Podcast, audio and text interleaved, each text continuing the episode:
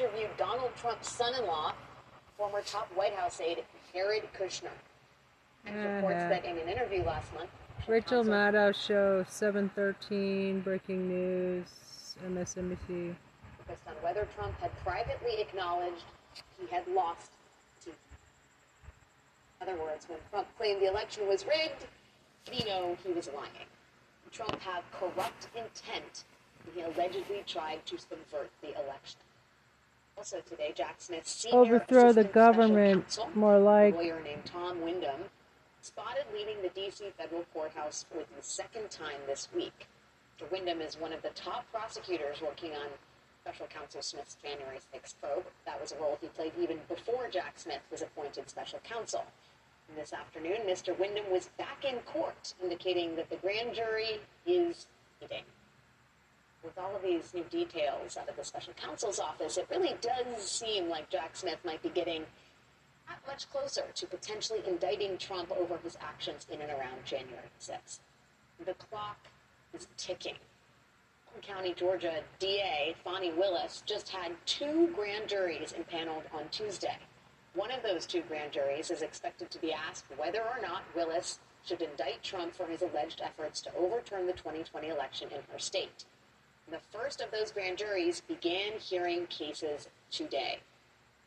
Federal prosecutors do not exactly love when parallel local investigations outpace their own. They want their evidence, their theory of the case to be the first version that the public hears. DA Willis poses a problem for special counsel Smith. DA Willis has signaled that she anticipates announcing an indictment potentially as early as July 31st. Gives special counsel Smith 11 business days to make his own announcement, assuming he wants to make it first. That is not the only calendar that Jack Smith has to worry about. There has been endless speculation about what the 2024 presidential calendar will mean for Smith's prosecutorial decisions. Today, we finally heard about the matter from the man himself. Earlier this week, in Jack Smith's other case against Trump, Trump's alleged mishandling of classified documents down at Mar-a-Lago, Team Trump asked the judge to postpone the trial in that case until after the 2024 election. Well, today, Jack Smith's team responded, and Team Trump, their arguments, no basis in law or fact, that the complications of a presidential candidate's trial are actually reasons to start the process sooner rather than later. Wonders if that might apply to a certain other federal Trump investigation as well. It's all to say that there are a number of reasons why it looks like Jack Smith is going to indict Trump and soon. Like in the next 11 business days soon. What exactly could that indictment look like? Luckily, we have two handy potential roadmaps here. Number one, we have the other criminal indictment Mr. Smith has already filed against former President Trump, the charges he brought against him in the Mar-a-Lago documents case. Number two, we have this, this thing. Group of seven highly respected former prosecutors and defense attorneys and prominent lawyers and administration officials put together a very comprehensive model prosecution laying out what they think the charges against Trump are likely to be. Joining us now is Danya Perry, former assistant U.S. attorney for the Southern District of New York and one of the authors this very weighty model prosecution, and David Aaron, a former federal prosecutor with the Justice Department's National Security Division, handles things like the mishandling of classified documents. Danya, David, I could not think of two better people to talk to about all of this tonight. And Dave, let me start with you first. In terms of inferences that we're making based on Jack Smith's position in and around Mar-a-Lago, is it fair to look at that as a roadmap? In some ways, it is. He, he, he In some ways, it's a little bit of a lawyerly response, but he clearly looked for a streamlined case uh, in, in the Mar-a-Lago case, and uh, they focused very narrowly. Um, they didn't include a bunch of extra defendants, and they seem to have streamlined their evidence. That may not be the case. It may not even be possible in the January 6th case. Um, just the nature of that case probably involves a lot more people, a lot more witnesses, and frankly, there's a, a bigger story to tell. I want to get to the actual potential charges as written about here, but before I do that, Dave, it's purely in terms of the timing. The response today from the special counsel's office saying a presidential election isn't a reason to slow down a potential trial, it's reason to speed it up. one would think that that logic applies to any potential criminal indictments in January 6th, too, right? Of course. Uh, you know, if, if uh, there's a public interest in resolving these issues uh, quickly before the election, um, that applies with at least equal force to the case that's yet to come. All right. So, Danya, when you when you thought about all, all of these varying factors, I mean, let's first start with the timing. What do you think Special Counsel Smith thinks about, is concerned about when he thinks about the 2024 presidential election? I think you had it exactly right in your introductory remarks. There's an election coming up. He wants to get ahead of the cycle. Made that very clear in his filing today in the Mar-a-Lago case. He is also mindful of the Fulton County DA's investigation. And as you point out, federal prosecutors usually win those turf wars. And so we were looking at the calendar too, mindful of the clock. This is why we kind of worked night and day to get this model prosecution memo out because I strongly suspect, along with my co-authors, based on many, many decades of collective experience, this indictment, if it comes, will be coming in the next, as you say, probably 11 business days. So I think all of that is top of mind for Special Counsel Smith and his team of intrepid prosecutors. Danya, let's talk about what is outlined in this this magnum opus. There are three charges that, that you talk about explicitly in here. One, conspiracy to defraud the United States. That's for the fake elector scheme. Two, obstruction of an official proceeding. That's trying uh, to stop Mike Pence from certifying the election on January 6th. And three, this is probably the most explosive just because it's been bandied about a lot and not everybody's on the same page about this citing an insurrection and or giving aid or comfort to insurrectionists. Can you talk a little bit about that last charge and why it was included in here? Because that, from a layman's perspective, seems like the most complicated to charge. Absolutely. And that's why we kind of had to include it because if ever there was case bringing this very little used statute, this is it. And as we point out in our white paper, has seldom been used since the Civil War. And I agree with David in his remarks. This should be streamlined as the other indictment is, but it's going to be very difficult for the prosecutors to do that, given the defendant here, the wealth of information, the, the possibility of so many defendants.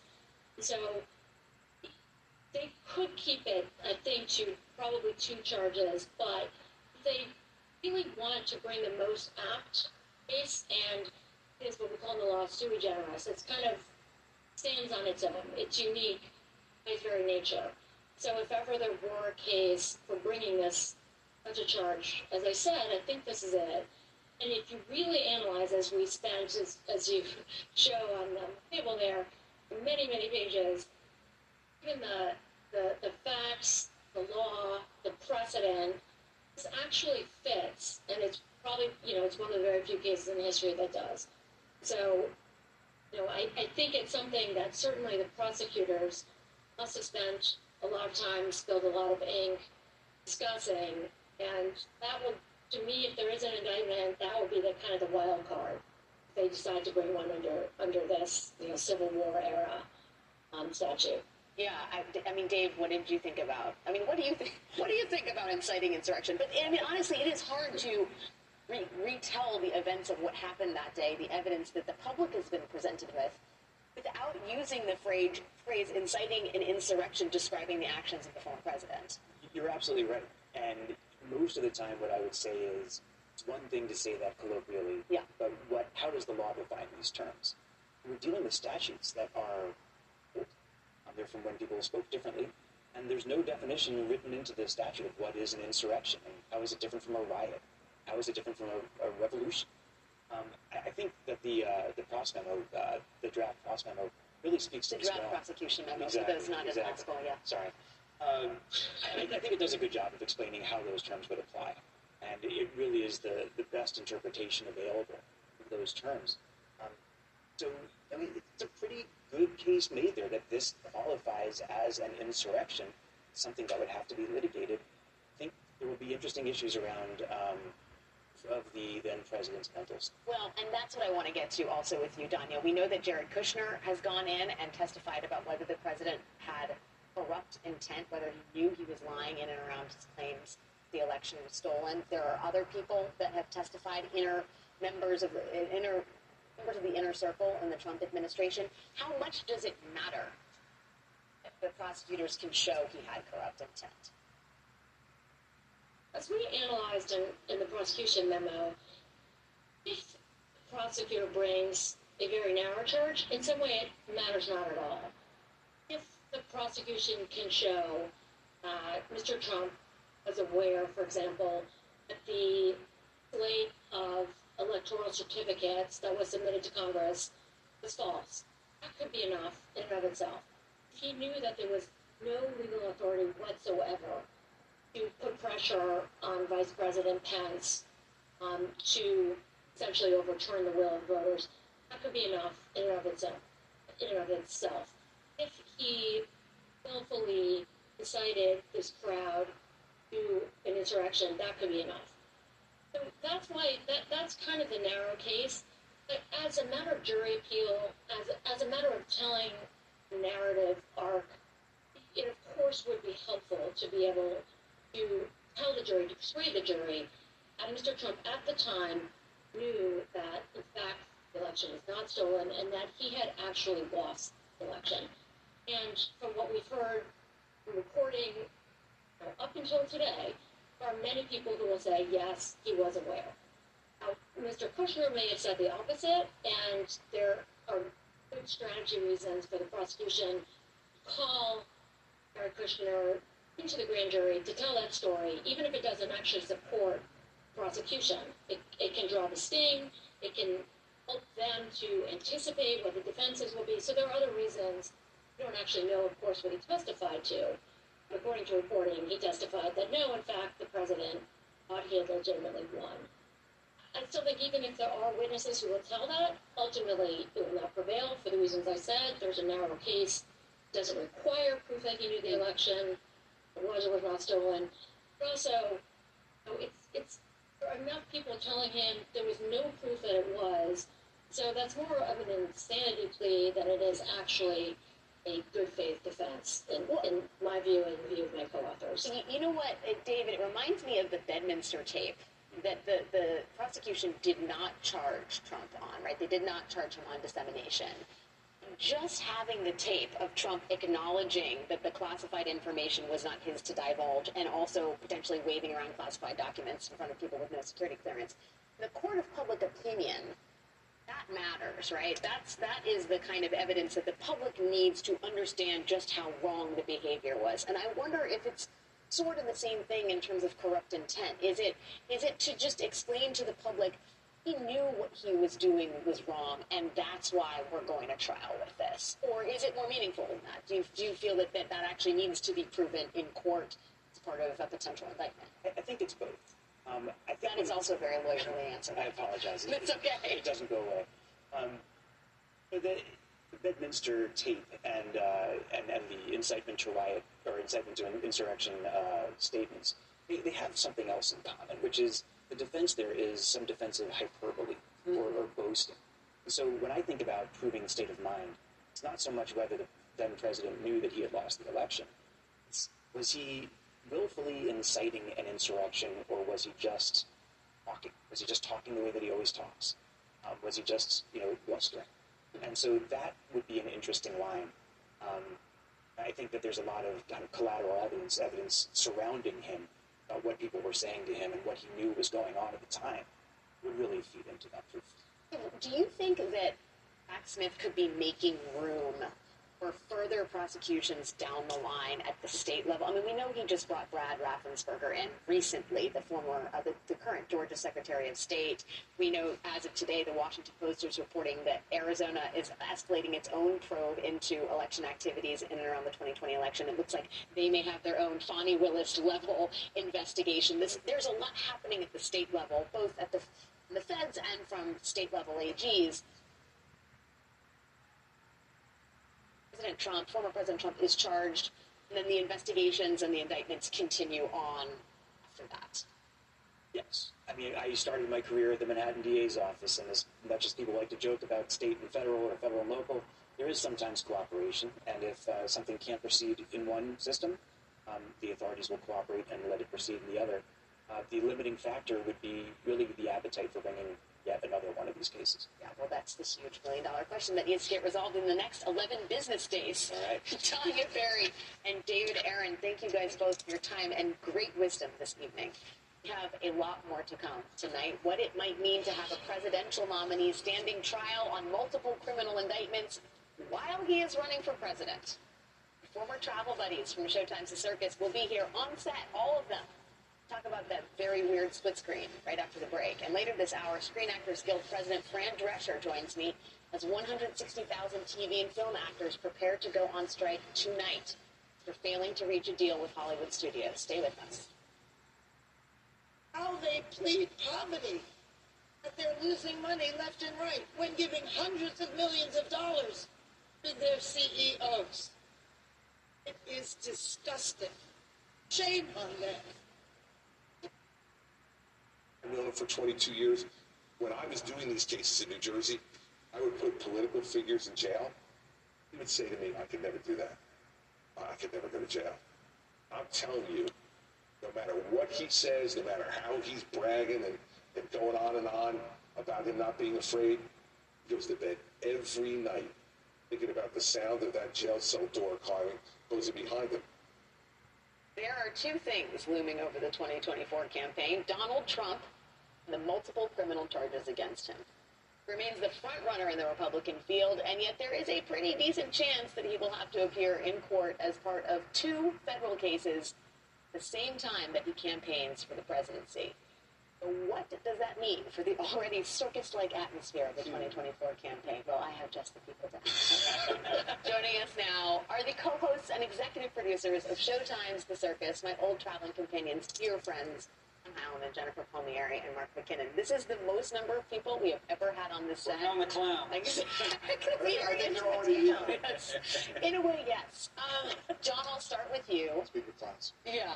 I mean, what does it mean? First of all, you have studied Trump, the, the political creature, for many moons now. And I wonder what you think specter of potential multiple federal criminal indictments does to him as a candidate. I, I, I, the thing you said in the lead-in is the truest thing.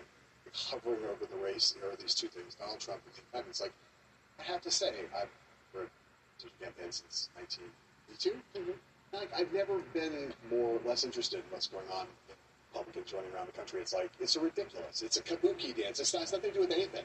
The only story in Republican politics is Like, I mean, he's he's so much the dominant figure that when people say, "Oh, you got to go to a steak fry and see Mike Pence," I'm like, "What are you talking about?" Like, it's just it's not it's not relevant to to after who's going to be the Republican nominee.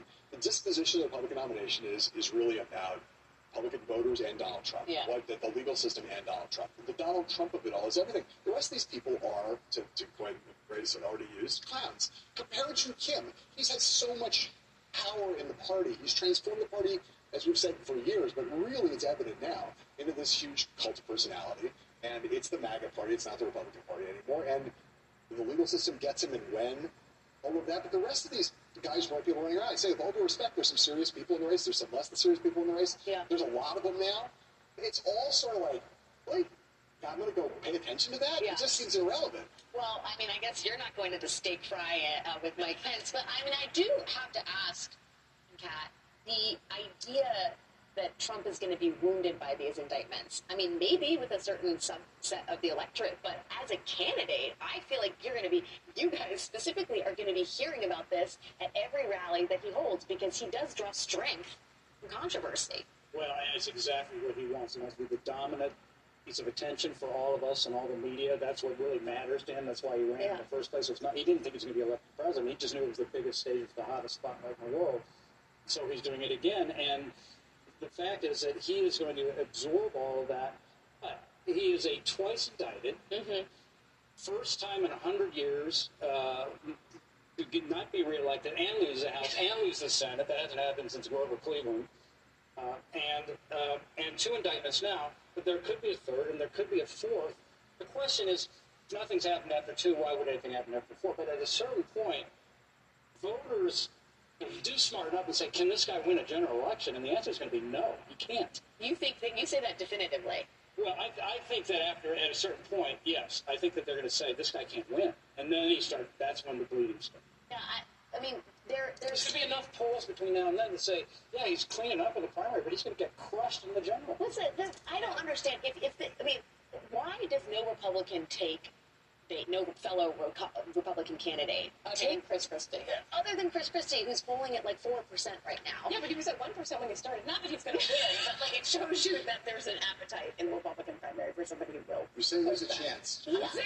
I'm saying there's a Do we have time to play this incredible sound from Tim Scott on Piers Morgan? Do we? Can we play it? Let's play it. In the nomination, you can knock out Donald Trump. How are you going to do that? Well, everyone watching the show tonight can go to votetimscott.com, learn more about who I am. Are you a better human being than Donald Trump?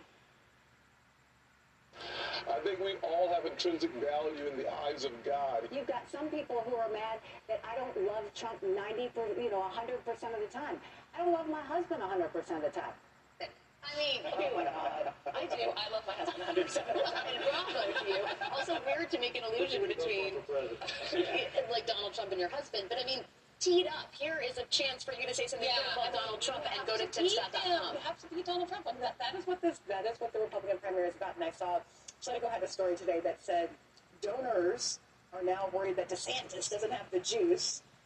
Um, and so Donors really sharp. They're not the sharpest and knives in now the they're drawer. going. So now they're taking a look at Tim Scott. Like But it's the most fundamental thing in politics. You define the differences between you and your opponent. If there aren't any, people say, well, I'll take the original. no, yeah, yeah, you know, it's like, and no one's looking. You know, the, the whole theory of like these donors is that some is that people want an alternative to Trump. There's no, there is no push to have an alternative to Trump. He's like has fifty percent of, one percent of the, of the primary vote right now. I want You to wanna challenge, challenge I want to challenge Tim Scott's uh, that we all have in the the Lord. For one thing, I'm speak for yourself, buddy. Um, yeah, but here's the thing that's so hard about this. We, um, in, the, in this world, well, you know, you got to take on Trump, you got to beat up Trump.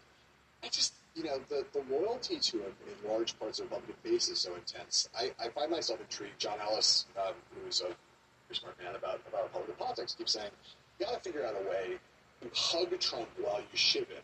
You can't, like, beating him up is not what the Republican base wants to see. Right. People are, the people who vote in Republican nominating politics, they don't want to see someone say, Donald Trump's terrible, Donald Trump's this, Donald Trump's that. They want to see someone who says, there was what was used to be thought as the gold watch strategy. Hey, buddy, it made America great again.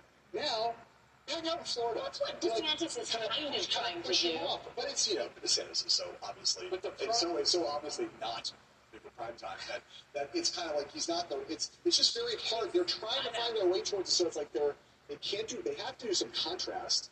Just beating the hell out of Trump.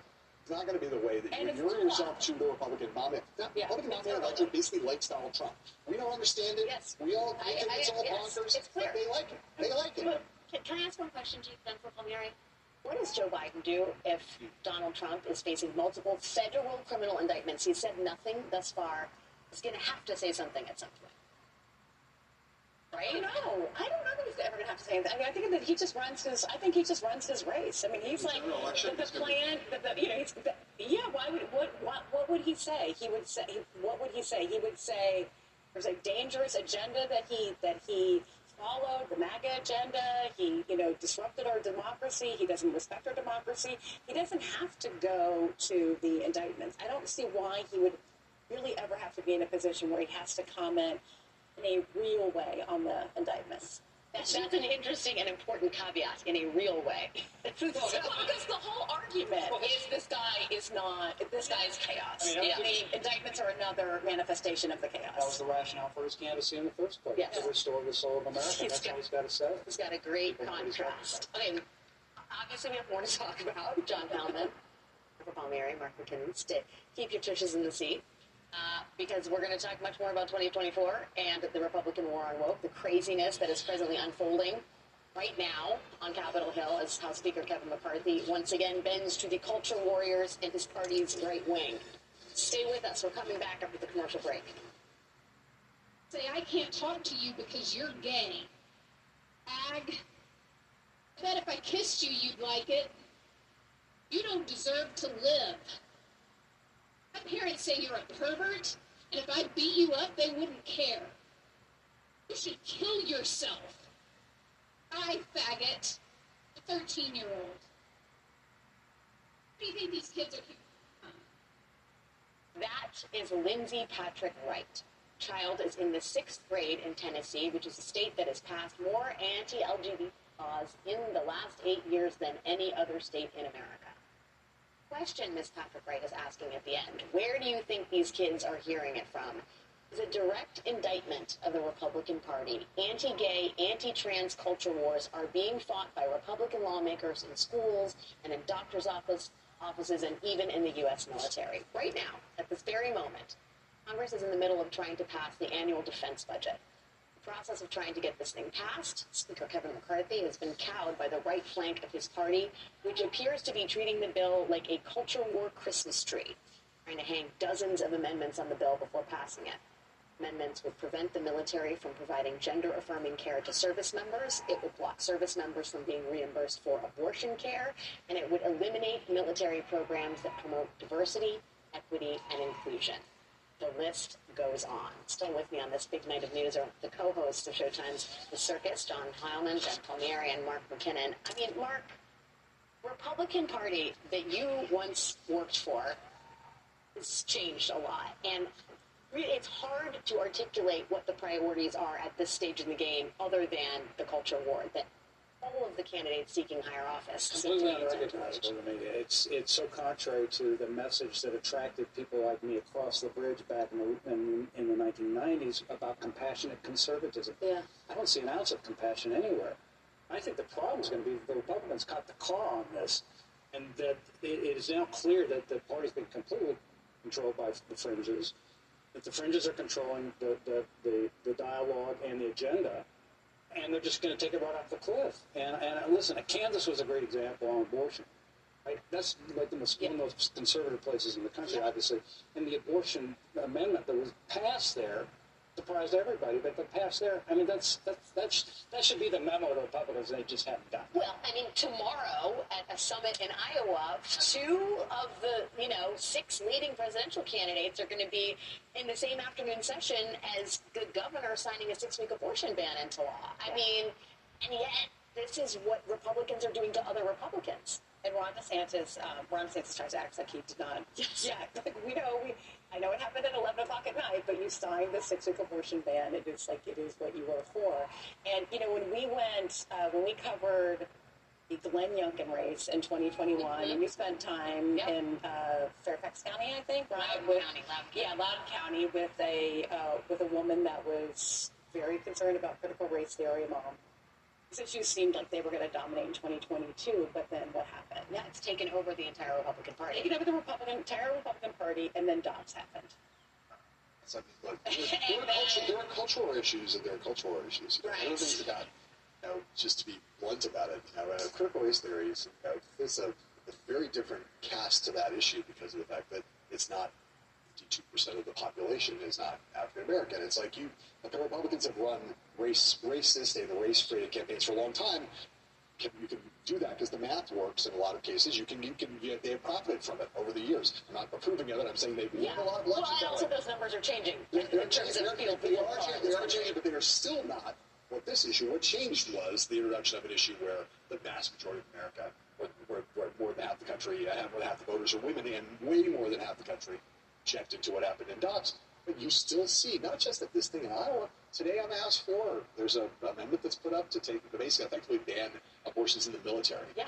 And all of the all of the New York Republicans who got elected that swung the House toward Republicans, there's five or six purple Biden districts here that went Republican in 2022, and they all voted for that for that amendment. It's not going to go anywhere. The Senate's going to kill it. It's on the record, Yeah, every Yeah. Democrat in the every Democrat in the House is going, you know, bring it on. Yeah, women Bring that on. signed up, women that signed up to serve in the military, denied a basic health care right that we've had for 50 years. Unbelievable. Yeah, unbelievable. I do wonder, as we talk about Ron DeSantis, who shrewdly uh, signed his six-week abortion ban at midnight with no media in the room. There's two words that don't usually be used together on the line. Ron DeSantis, three words. But, Shrewdly. but you know, we are hearing that donors are less than um, enamored of Governor DeSantis and are looking for alternatives. Rupert Murdoch reportedly wants Glenn Youngkin to throw his hat in the ring, and I do wonder, in terms of culture warriors.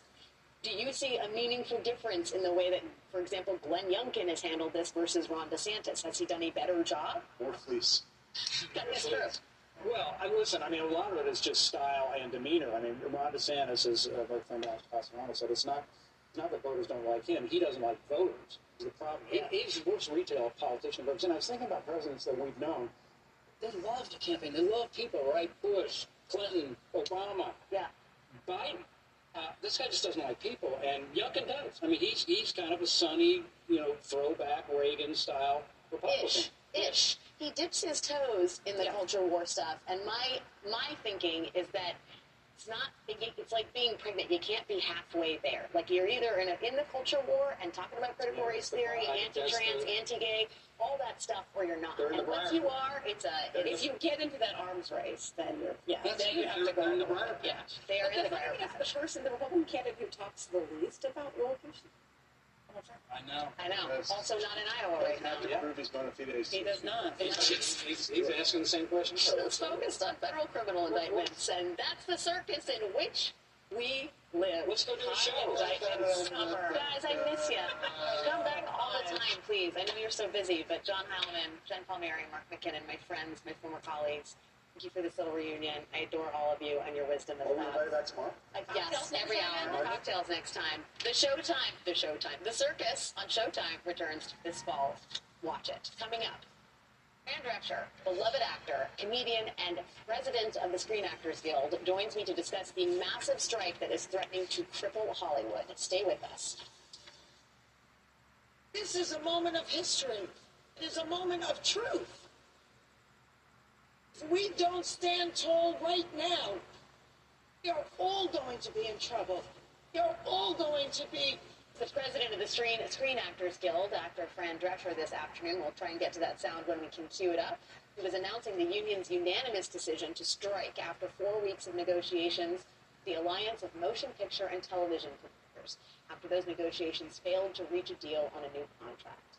Comcast, the corporation that owns MSNBC company, NBC Universal, is one of the entertainment companies represented by that alliance midnight Pacific time this evening, nearly 160,000 actors represented by the union will join members of the Writers Guild of America who have been striking for the past 72 days for their own contract.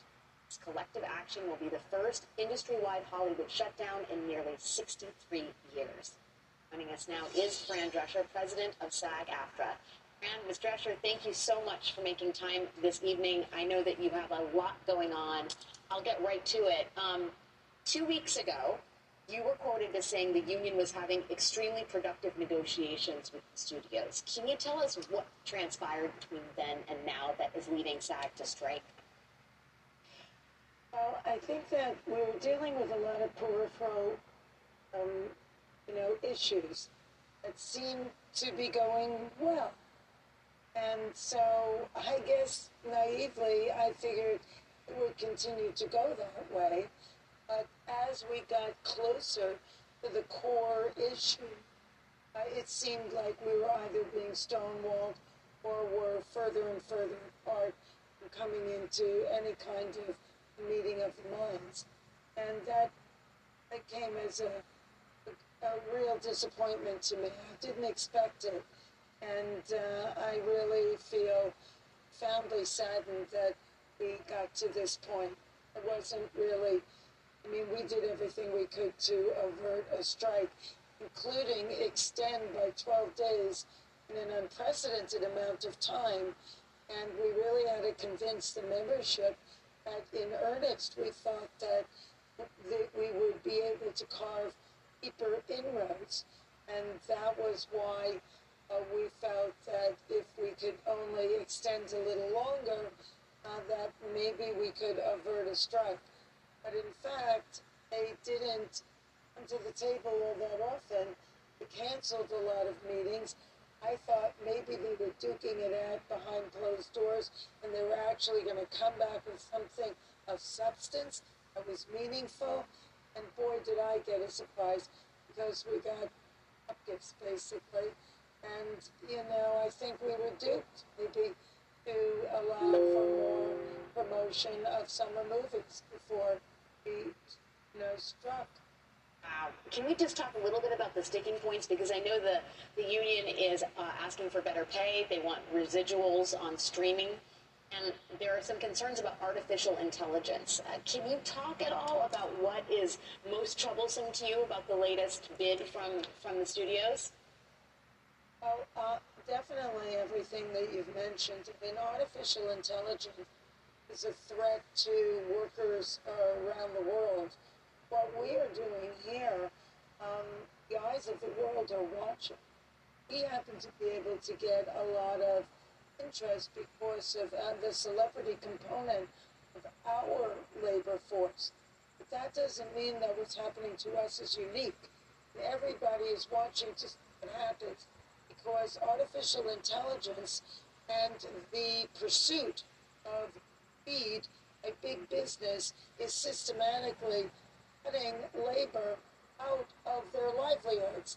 We see that happening uh, since the introduction of streaming as well as all different kinds of things that AI and digital has imposed on our industry. Basically, the entire business model has changed, and they're still us thinking that we're going to be satisfied with incremental changes from a contract that was forged in 1960, and it no longer applies. It's a completely different game. And so that became a, a mounting problem. And when you talk about what journeyman actor, journeyman performers, that is the majority of our members who are just working class people trying to get jobs, feed their family, and to pay their rent. And this is the people that we are really going to the mat for because they are getting hurt the worst and getting marginalized uh, to an extent where it cannot be tolerated anymore. So, you know, it's, it's imperative that we don't settle for a proposal that is a minimum which essentially ends up paying those people uh, less than what we made in 2020 real money. That's what we're supposed to be satisfied now until through 2026. It's insanity. And those aren't the only things.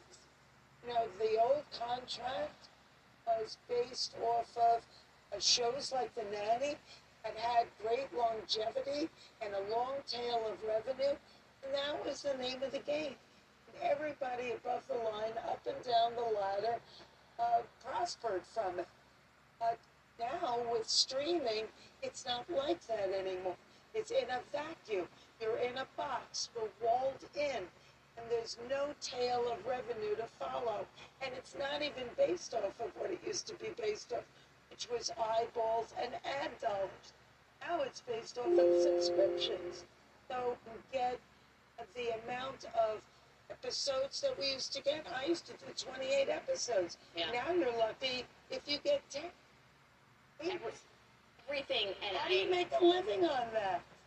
I, I hear you on the changing nature of the industry. I mean, it bears mentioning that the Writers Guild is also striking for many of the same reasons. The disruption in the industry. The studios often say this disruption in the industry is making them rethink their revenue streams. I mean, how do you see your goals and the writers' goals uh, dovetailing? Do you think that, that your your strike is going to help them achieve their ends? I know that the um, there has been some reporting, at least from one studio executive, who said the studios are determined to quote break the Writers Guild of America. Are you guys going to be there to support them? And how do you are you working hand in fist? Let me just say that for anybody to say that shows the arrogance and complete disregard and disrespect for a community that contributes so much to the industry upon which they prosper. It's just unconscionable the complete disrespect uh, to the people that contribute so much, and we're experiencing it too. I thought may, they would come to the table and really want to make a deal. That was not the case. Being stonewalled and being faced with a kind of resistance that's almost irrational. I mean, it's not just about money. There are things they want to have our background performers work one day or and get scanned or AI, and then they own the likeness of the person digitally, and they could use them over and over again. What is going to happen to that hardworking background person? They're going to be out of business. It, the, the, This is the kind of thing that's happening all over the world. the issues that are being brought up are so novel, and yet, in some ways, struggle is the same as it ever was. Fran Drescher, the president of SAG AFTRA, thank you so much for your time tonight, Ms. Drescher. We sincerely appreciate, appreciate it. And you know what? That's why we have unions.